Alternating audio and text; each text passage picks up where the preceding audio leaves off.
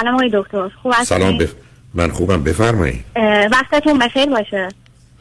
وقت شما بخیر. من 13 دقیقه وقت صداتون میاد 13 دقیقه من وقت دارم. جان بفرمایید.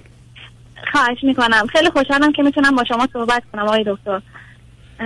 آقای دکتر حقیقتش من یک خواستگاری دارم. می‌خواستم در این زمینه با شما مشورتی داشته باشم. من 35 سالمه. ممنون. من 35 سالمه. بعد فوق لیسانس هستم. بعد این خواستگاری هم که برام اومده ایشون 34 سالشونه. بعد ایشون مقطع دکترا دارم.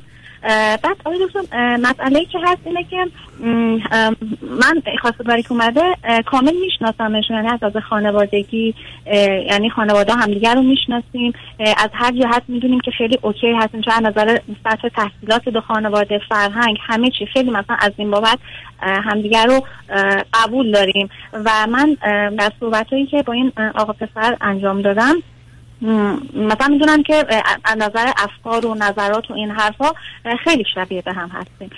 شما از کجا تلفن می کنید. شما از کجا تلفن می‌کنید؟ بله. شما از کجا تلفن آقا شما یه سوال منو جواب بدید. روی هم چند ساعت با خود ایشون تنهایی حرف زدید؟ آقا خیلی شاید چند جلسه فقط من مسئله اصلی رو خدمتون بگم.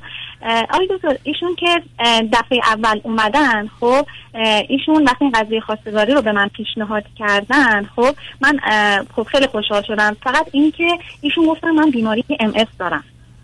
بعد اینو که مطرح کردن خب حالا من با توجه به شناختی که حالت خانوادهشون در وهله اول داشتم و اینا و مامانامون دوست بودن سالها همسایه بودم و اینا خب اول خوشحال بودن ولی بعد این بیماری رو که گفتن دارن بعد یه جورایی شدم. بعد با خانوادم که مطرح کردیم خب مثلا خانواده من مثلا خیلی چیز اوکی نبودن. بعد ما دیگه بهش گفتم نه. گفتم نمی‌خوایم مثلا. گفتم به این دلیل قسمت نیست رو ادامه ندیم اونا بعد خودش گفت به خاطر مسئله بیماری اگر گفت شما تصورات از قبل رو دارین که مثلا طرف ویلچر نشین میشه و این حرفا و اینا گفت شما الان علم اینقدر پیشرفت کرده و اجازه بدید که من بیام توضیح بدم و این تصورات اشتباهی که در مورد مثلا من داریم. بعد این چندین بار این درخواست کردم. من هر بار با خانوادم مطرح می‌کردم. خانوادم می‌گفتن که نه جواب نه و اینا. بعد دیگه اینقدر اصرار کرد چون خانواده‌ام آشنا بودن همسایه‌مون جز به قول هم خانواده ایشون هم خانواده ما به قول جز سرشناسای اون منطقه کلا هستیم و جز بعد به این صورت به این صورت دیگه مثلا خانواده‌ام گفتن خب حالا حداقل به خاطر همسایگی هم شده که اینقدر اصرار می‌کنم حالا یه بار یک صحبتاشو بشنویم و اینا. خب بعد که گفتیم یا صحبت کنن و اینا بعد دیگه حالا ما اجازه دادیم اومدن خونه بعد فرداش رفتیم پیش پزشکش گفتیم نورولوژیست مغز اعصابش. گفتیم که ببینیم نظر ایشون چیه در این زمینه. حالا ما بر اساس اطلاعاتی که از بیماری ام مثلا سالا کلا پراکنده شنیده بودیم داشتیم. بعد پزشکش گفت که ایشون یه داروی جدیدی تازه داره مصرف می‌کنن جدیدن داروی ریزه و من الان نمی‌تونم به شما چیزی بگم. بعد 6 ماه بگذره چون دوز اولش رو زده. بعد از 6 ماه من می‌تونم به شما بدم که مثلا این چجوریه و اینا. بعد من به پسر گفتم که خب این بعد 6 ماه ما ببرن ما الان نمی‌تونیم جواب بدیم و ایشون پذیرفتن که منتظر میمونن و من طی این شیش ماه خیلی دفعات زیاد بهش می‌گفتم تو مجبور نیستی منتظر ما بمونی. شاید بری با یه دختر دیگه اون سری جواب بهت آره یا نه بگه. ولی ما می‌خوایم بدون دقیقا چیه. نمی‌تونیم همینطوری فورا بهت اگه طرف بگیم آره چون نمی‌دونیم آینده چیه. اگه طرف هم فورا بگیم نشه بعدا واقعا این دارو خوب باشه و کنترل کنیم ما همون طرف بخوایم پشیمون بشیم. بعد این هر گفت نه من منتظر اون از این بابت مشکلی نیست و اینا. بهشون گفتم این پروسه انتظار داره و این حرفا. بعد توی این شش ماه ما شاید فقط پنج شیش بار شش هفت بار همو دیدیم. گفتم زیاد رفت آمد نباشه که اگه جوابمون نشد خیلی وابستگی در ما ایجاد نشده باشه. اینو بهش گفتم. بعد ولی خب این مدت اون خیلی مثلا تلفن می‌کرد بهمون اینا. حالا بعد تلفنی بیشتر با هم در ارتباط بودیم. ولی حضوری خیلی میگم در نهایت 6 7 بار بود اینا. تا اینکه دیگه زمانش رسید ما رفتیم پیش دکترش دکترش که رفتیم یه سری اطلاعاتی داد. خب مثلا گفت که این بیماری غیر قابل پیش بینی حالا یه درصدی کنترل میشه و اینا. بعد با این حال اینا رو که گفت؟ باز خانوادم موافق نبودن. گفتن باز این همونه انگار باز غیر قابل پیش بینیه. چون ما منتظر بودیم پزشک میگه.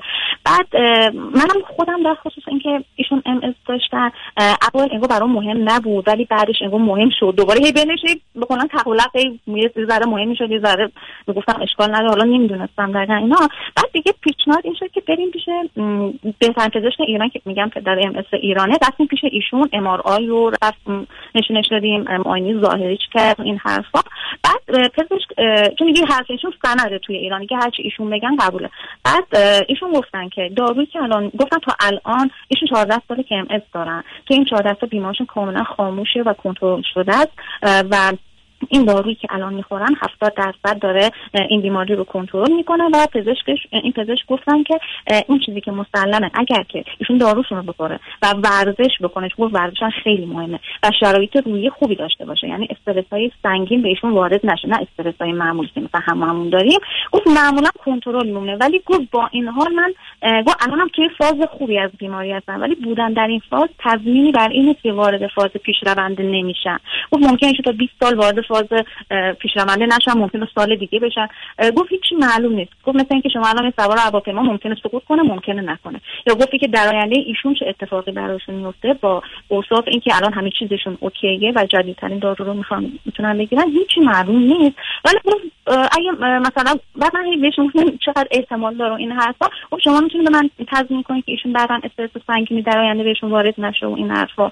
بعد اینا رو گفتن بعد دیگه مثلا به خانوادم که گفتم یه عدهشون مثلا گفتن که خب بابا وقتی مثلا دکتر میگه اگه این صورت شرط اوکی باشه مثلا کنترل میشه خب اشکال نداره. یه دست خانوادم گفتن نه که. بعد خودم هم دیگه اواخر که انداختن به به انتخاب خودم خانوادم خودم نگاه نگرانی پیدا کردم. یه عده از خانواده موافق بودن یه عده نبودن. خودم مثلا دوست دارم ازدواج چون مسئله مهم خانوادم راضی باشن همشون. و اینکه خودم هم و کلا خانوادهمون هم بیس نگرانی داریم. کلا آدمای مثلا آدمای بی تفاوت نیستیم مثلا یکم کلا بیسمون بیس نگرانیه نگاهمون. خب؟ بعد حالا با این مجموعه آقای دکتر مثلا این طرف حیفنه واقعا به خاطر شرایطی که داره خانوادهشون نظراتمون اینقدر شبیه همه. سرکار خانم رزر صبر کنید صبر کنید صبر کنید عزیز. آخه شما بله. تمام ملاکاتون نه نه اون نیست. ملاکای شما درصد و اهمیتاش درست نیست. اینکه خانواده رو می‌شناسید. خانواده خیلی خوبی هم نمی‌دونم پدر مادر چنینن. سابقه دارید همسایه. حتی 5 درصد هم اهمیت نداره وقتی خوبه. وقتی بده مهمه. ببینید یه چیزی وقتی خرابه بدی ولی وقتی خوبه اهمیتی نداره. برای شما دوتا قراره که به هم بخورید و به درد هم بخورید. و شما وقتی می‌تونستید این حرفا رو به من بزنید که پسر خوبی و نزدیک هستیم که من بگید حداقل 500 ساعت با هم حرف زدیم. شما چند جلسه حرف زدیم بنابراین اصلا شما بگید در حالت عادی بدون مسئله ام اس احتمال اینکه ما به هم بخوریم به درد هم بخوریم چقدر در ازدواج امروز میگم 10 درصد.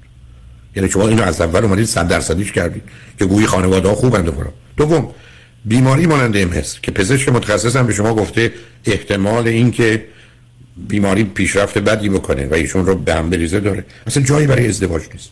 من متاسفم بگم کسانی که اسکیزوفرنی دارن بایپولارن و یا ام دارن. بهتره درباره ازدواج و فکر دیگری بکنید یعنی یه چیزی نامشخص که بعدم ببینید عزیز یه زمانی هست که شما من میگید این چای رو بخور حالا یا سرد یا گرمی یه زمانی هست که شما من میگید نمی‌دونم یه دوایی شاید کشنده باشه. آخه شما که می‌تونید توی زندگی برید که چند سال بعد به یک باره ایشون بیماریش به دلایل عود کنه بیماری ناشناخته که معالجه مشخصی نداره. هزاران هزار نفر بهبود پیدا نکردن حد اکثرش کنترل شده بعد این دفعه ایشون بیفته. شما رو می‌خواید چه کنید؟ در زندگی خودتون بعد دو تا بچه آوردید. دو تا بچه چگونه این وضعیت رو تحمل کنن اصلا جایی برای این گفتگوی موافقت و مخالفت نیست. معلومه که من اگر جایشون بودم اگر پسر من بود مانع ازدواجش می‌شد. می‌گفتم من پسرم برای چی می‌خوای ازدواج کنی؟ چرا می‌خوای یک کسی رو وارد حوزه صحنه کنی. حق تو هست اختیار تو هست. همونطور که شما گفتی شاید دختر خانمی هم اون رو بخواد که من تعجب می‌کنم چگونه دختر خانمی است. ولی برای چی تو می‌خوای ازدواج کنی در حالی که می‌تونی بعدا یه خانواده رو از اون طرف اگر فرزندان باشی از این طرف هم بزنیم ازدواج خوبه. همیشه من گفتم ازدواج خوب خوبه ولی ازدواج بعد خیلی خیلی خیلی خیلی خیلی بد. اصلا توصیه نمی‌کنم شما این رابطه رو ادامه بدید این اطلاعات هم گرفتید تعجب منم و انتظار منم این بود که شما یه حرف تازه‌ای بزنید نه؟ با احتمال کامل پیشرفت این بیماری به نظر من من موافق ازدواج نیستم عزیز. در مورد ایشون عرض می‌کنم همه.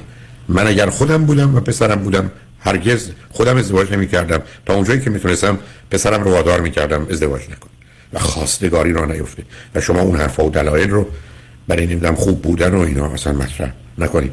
این پرونده رو ببندید و در حال امیدوارم ایشون خوب بشن امیدوارم دارویی پیدا بشه این مشکل حل بشه. ولی تا اون زمان که ما با معالجه قطعی و نهایی روبرو نیستیم من نظر متاسفانه نمی‌دونم بد و غلط و یک کمی نامهربان خودم رو دارم. و همطور که ارز کردم قرار نیست این افراد وارد ازدواجی بشن مگر طرف مقابل یه دلایل خاصی برای این ارتباط داشته باشه. و شما هم بی خودی با دو دلی که میشه یا نمیشه زندگی نکنید. با یقین بعد میشه زندگی کرد. ولی با شک خوب هم نمیشه. بنابراین فراموشش کنید نظر من مشخص و معین این است که بهتره این ارتباط رو ادامه بدید. برحال امیدوارم هرچی خیر و صلاح شما اتفاق امیدوارم این بیماری که به نظر می‌رسه علائم و نشانهایی برای بهبودش همه گونه فراهمه فراهم بشه و نه تنها کنترل بشه و شرط و شروطی براش بذارن بلکه معالجه بشه.